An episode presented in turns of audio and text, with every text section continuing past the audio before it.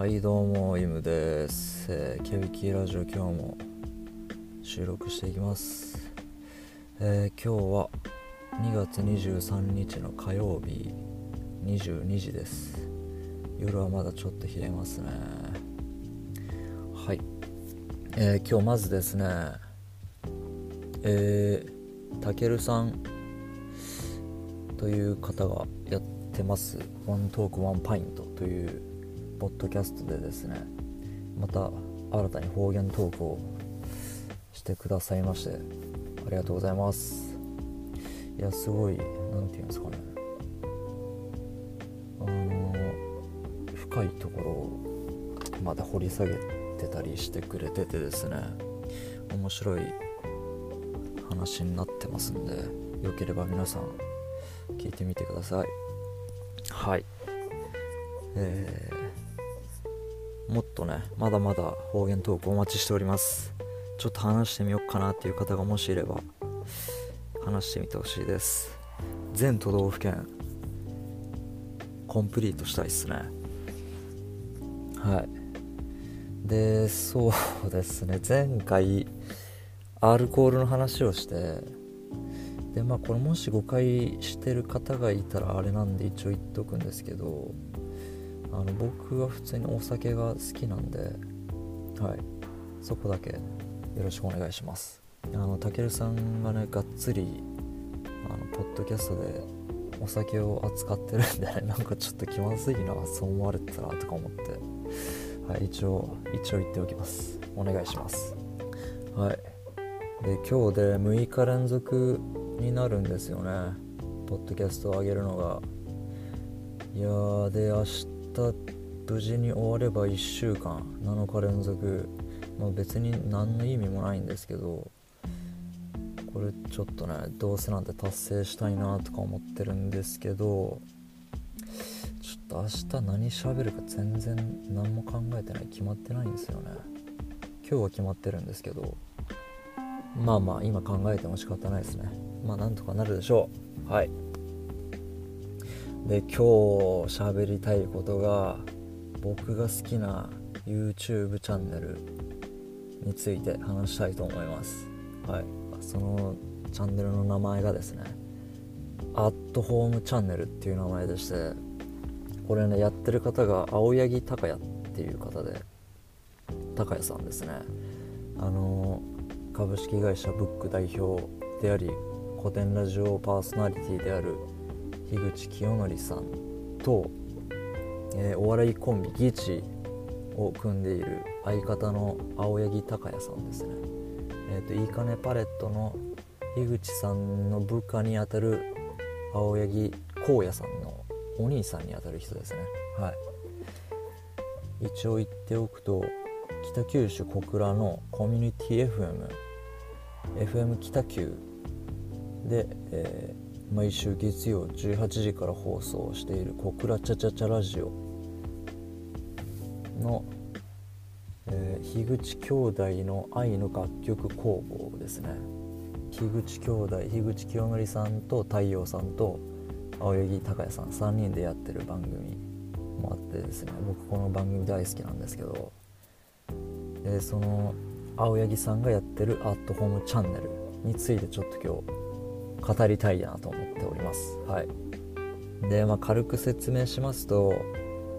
東京にいる、東京で路上生活とかしてるホームレスの方にインタビューするっていう番組なんですね。うん。でホームレスの方に青柳さんがインタビューしていくんですけど、そのホームレスになった経緯だとか、その人の背景というか、どういう人なのか、どういう仕事をしてたとか、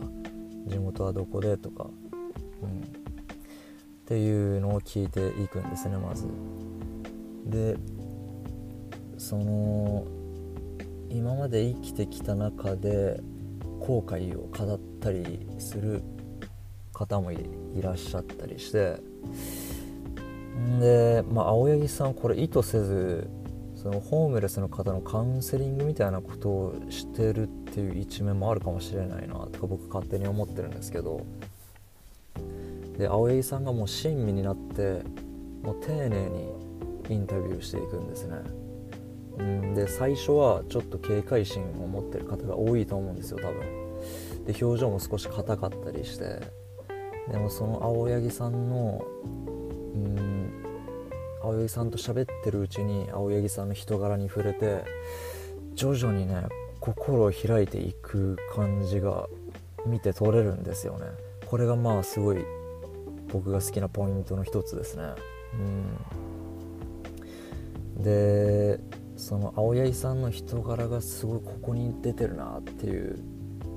シーン、僕の好きなワンシーンがあってですね、まず文さんっていうホームレスの方がいるんですね。うんでこの文さんっていう方はえー、っと渋谷新宿とか池袋で文を知らないホームレスは潜りって文さん自身が言い、言い切るほどのなんて言うんですか、もうホームレスの中のホームレス、いや違うなえっとホームレスちょっと親分肌のホームレスみたいな方なんですよね文さんが、うん、っていう方を一回インタビューしてて、でその文さんの回とは別の回でその後の文さんの回の何回か後に林さんっていう方さんじゅう過ぎぐらいだったかなの若いホームレスの方をインタビューしてる回があって、でそれも確か新宿だったかな、ちょっとうろ覚えなんですけど、その林さんの取材、取材中に偶然文さんに出会うんですよ。で出会った瞬間青柳さんがあ、文さんおはようございます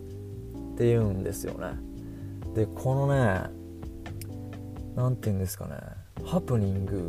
じゃないですか言ったら。でこのとっさの瞬間にもうまるで芸人先輩芸人に挨拶するような感じであ、文さんおはようございますって言うんですよね、反射的に。でもこれこの一瞬に青柳さんがすごいリスペクトの気持ちを持ってホームレスの方に接しているっていうことがうもう見て取れるんですよね。もうこれここにすごい凝縮されてるなって思うんですよね青柳さんの人柄が。うんそうやってホームレスの方にいろんなこと聞いていって、で僕の好きなワンシーンというか部分が最後ら辺に夢とかこれからやりたいことをなんかありますかって聞いて、でそれをね語っている瞬間がみんなすごいいい笑顔になるんですよ。すごいねいい表情をして語るんですよね。うんでなんかそれを見ると希望を持って生きていくのがうん、いつでも大事なんかなとか思ったりしますね。うんでその最後らへんにかかる尾関舞さんっていう方が歌うテントっていう曲が、これがまたいいんですよ。すごいグッとくるんですよね。うんっていうのがアットホームチャンネルっていう、えー、番組で僕はすごい好きででね、僕が特に好きなエピソードをちょっと紹介したいんですけど、ただこれを、うん、あんまり詳しく言うとネタバレになっちゃうんで、ネタバレにならない程度にちょっと紹介したいなと思います。はい。でホームレスの方いろいろ登場されるんですけど、えー、っと絵のすごい上手なえのびさんっていう方がいたり、手料理を振る舞ってくれる富永さんっていう方がいたり、すごい魅力的なねキャラクターを持つ人がいっぱい出てくるんですけど、僕が中でもちょっと心に、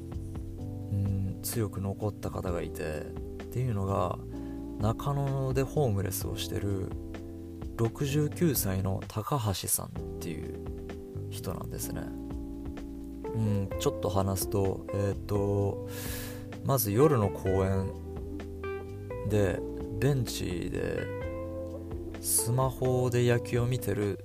高橋さんにまず最初出会ったんですね。でえっとあこれどこまで話していいかな、まあ、ちょっと軽く話すと経歴を、高校出て、えー、ソニーにあの大企業のソニーに入って、で長年勤めてちょっとうんとある理由があって退職して、で警備会社へ勤め始めた。ですけどそのコロナの影響で解雇されてしまって、でその警備会社の寮に住んでたんですけど、そこを出るしかなかったっていういきさつがあって、ホームレスになった方がいたんですね。うんで青柳さんがインタビューしていく中で、そのプライベートなもっとプライベートな部分に切り込んでいくんですけど、うん、こ, これがねこの辺がすっごいねすごいんですよ。ちょっと喋れないんですけど、うーん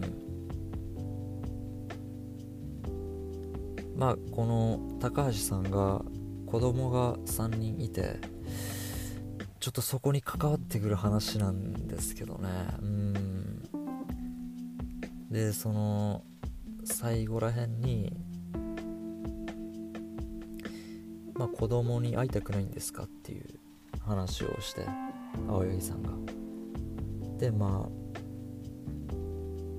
うーんみたいなね、うーんうわ話せない、話したいけど、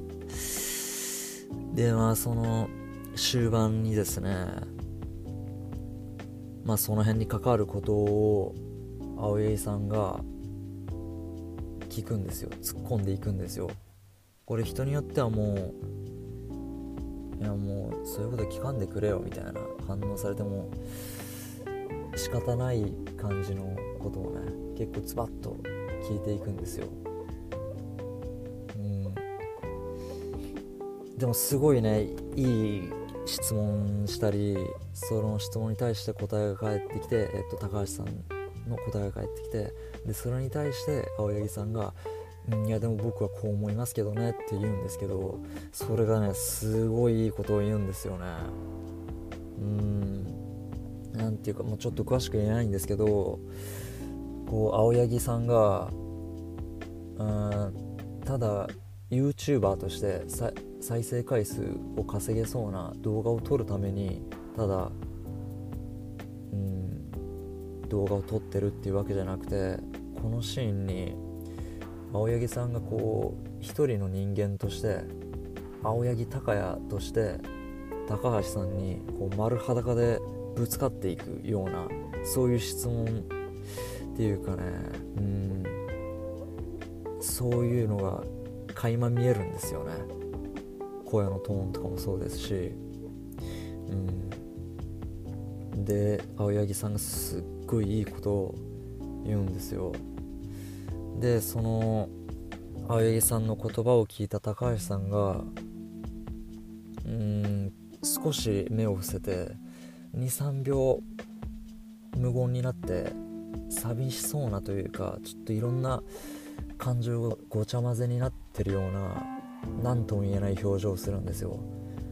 でもその後顔を上げて優しい笑みを浮かべて、ちょっと照れくさそうにね、ちょっと、うん、言えないんですけど、いいセリフを言うんですよ。またしみじみと、うん、これがねこの中野の高橋さんが僕がすごい印象深く残ってる回なんですよね。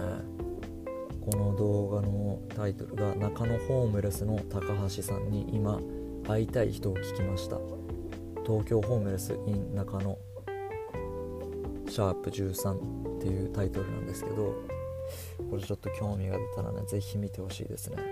うんでこのアットホームチャンネルを見てるとですね、やむを得ずホームレスになったっていう人もいるけど、自分で決断をした末に結果ホームレスになったっていう人もいるんですよね。うんで僕は今普通に仕事をしてて、衣食住にはまあ困ってないんですよ。でも僕の人生って正直、大きい決断を自分でしてきてなくて、適当に過ごしてきてるんですよ、正直に言うと。うーんで僕のね人生とこのアットホームチャンネルに出てる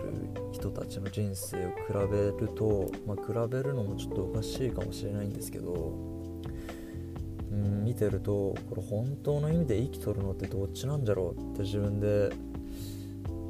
ん、思っちゃったんですよね。うんまあ、そういう風に時には人生を見つめ直すきっかけを作ってくれるっていうアットホームチャンネルをですね、まあ、ちょっと興味がねあれば、まだ見たことない方はねぜひ本当にぜひ見てほしいです。うんアットホームチャンネルに出られてるホームレスの方たちも魅力的なんですけど、この青柳さんのね魅力もねすごい詰まってるんですよね。それをちょっと感じてほしいなと思います。はい、いや今日は